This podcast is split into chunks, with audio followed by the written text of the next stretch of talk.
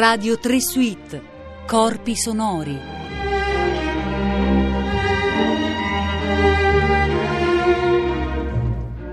Sono Nicola Campogrande, buongiorno. In questa puntata vogliamo portarvi a scoprire qual è il rapporto fisico che può nascere tra una viola e qualcuno che se la tiene addosso e la suona. E per questo abbiamo con noi al telefono la prima viola dell'Orchestra Nazionale della RAI, nonché membro della Carmerata Baltica, Ula Uliona Zebriunait. Buongiorno Ula.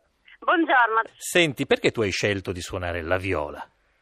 Ah, una bella domanda. Penso che per il timbro della mia voce, che penso non è tanto alta, non è tanto bassa, così quando avevo 18 anni mi ricordo sono andata da mia mamma e ho detto "Senti, ma con questo violino c'è qualcosa che non va".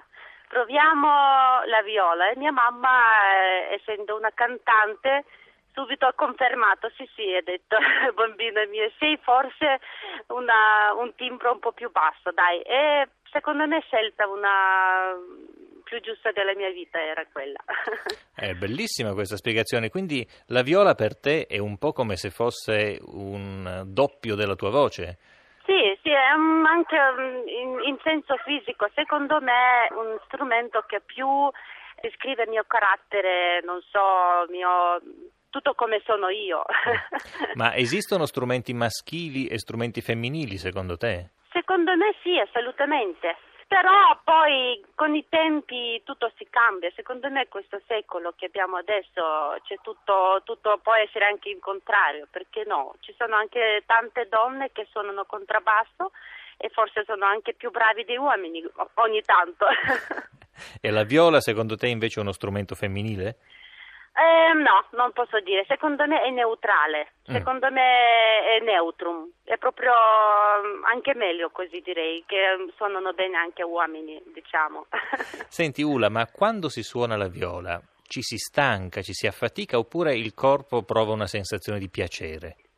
Penso che all'inizio si stanca un po' perché quando inizi a studiare suonare viola non è così mm, proprio facile come suonare violino perché le misure sono più grandi, forse fai all'inizio un po' fatica fisico, però eh, poi diventa piacere perché l'istrumento è bellissimo, il timbro è molto dolce e così eh, si, dimenti, cioè, si, dimentica le difficoltà fisiche, però certo che mm, secondo me è un po' più difficile fisicamente suonare viola se violino. Anche ogni tanto mi sembra che violoncello, eh, suonare violoncello è più, più facile perché sei seduto più comodo, la posizione è più naturale.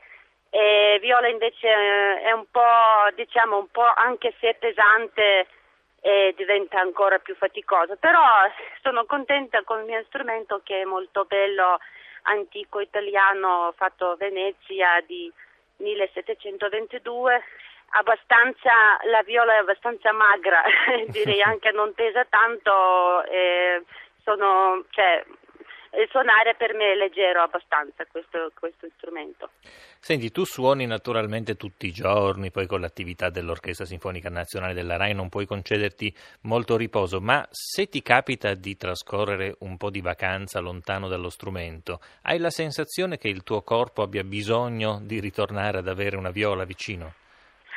Certo, eh, però dipende quanto tempo ho lavorato prima. Mm, mm. Direi sì, eh, ogni tanto non c'è voglia neanche eh, aprire la custodia. Ecco, sì. dico la verità perché se si lavora tantissimo durante l'anno, poi veramente ci vuole una vacanza totale anche per gli orecchi, sinceramente non, non, riesci neanche a sentire musica classica ogni tanto, ci vuole qualcosa di assolutamente diverso, di jazz, di, di, di disco, di qualcosa per cambiare diciamo un po'.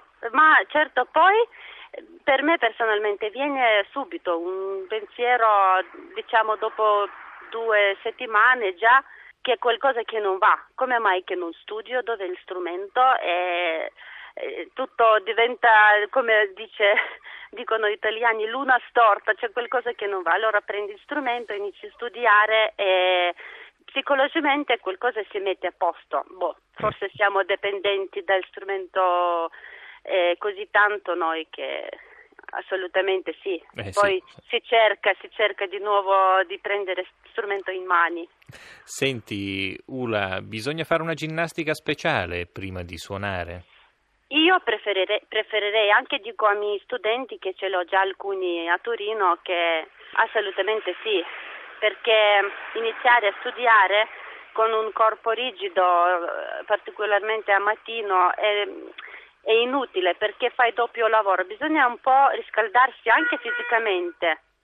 Eh, una piccola ginnastica eh, aiuta sempre. E poi inizi con la ginnastica della dita sul strumento eh, una oretta di esercizi non fa mai male però bisogna avere coraggio diciamo non coraggio ma pazienza pazienza tanta pazienza perché non, non c'è sempre quella voglia di fare esercizi. Se ci vuole subito prendere un concerto di Bartok o subito qualche cosa più bello, però insomma la ginnastica c'è sempre necessaria.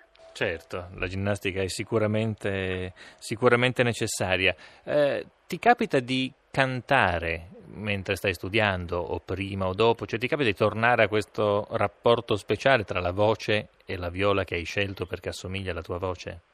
Sì, posso dire che ultimi anni eh, veramente questa voglia di cantare ma veramente cantare mi viene sempre di più perché forse ce l'ho quelli, eh, quella genetica di mia madre che tutta la vita era cantante dell'opera e allora eh, quando ero ancora studente, eh, quasi tutti gli insegnanti mi dicevano Ula, quando suoni viola prova a cantare eh, mentamente anche, cioè semplicemente dentro di te, così viene un fraseggio molto più bello.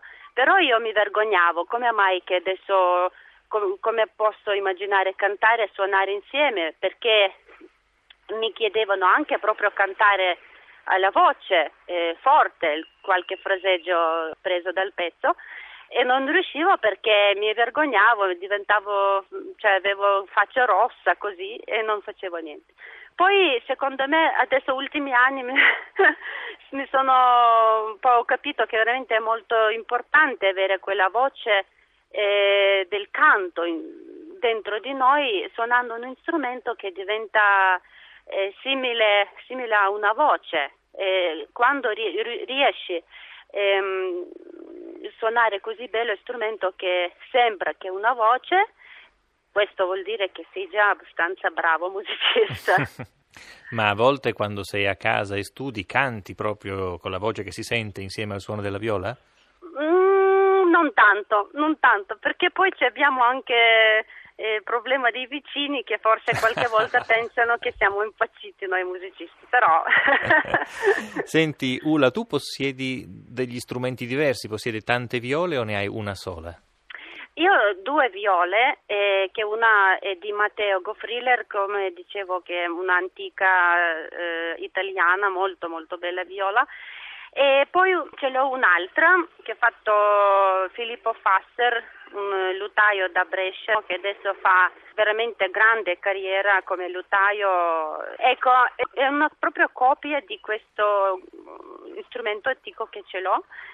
E perché hai bisogno certo. di, di due strumenti? Eh, perché ho pensato che comunque avere un strumento bellissimo antico è bello, però ci sono anche diversi pezzi contemporanei di musica contemporanea dove una nuova viola, eh, viola con, diciamo fatta questo secolo, forse corrisponde un po' di più perché si può fare suoni un po' più aperti, più brutali, più diciamo quelli che corrispondono a musica contemporanea, cioè non in generale però, dico ci sono pezzi così che con un strumento antico forse è un po' strano suonare. E allora io eh, ho deciso di fare una copia di Go Thriller però eh, che è di questo secolo, infatti ha solo due anni questa viola, è, è molto potente, molto, forse un po' più forte di quello strumento antico perché 400 anni fa non si suonava così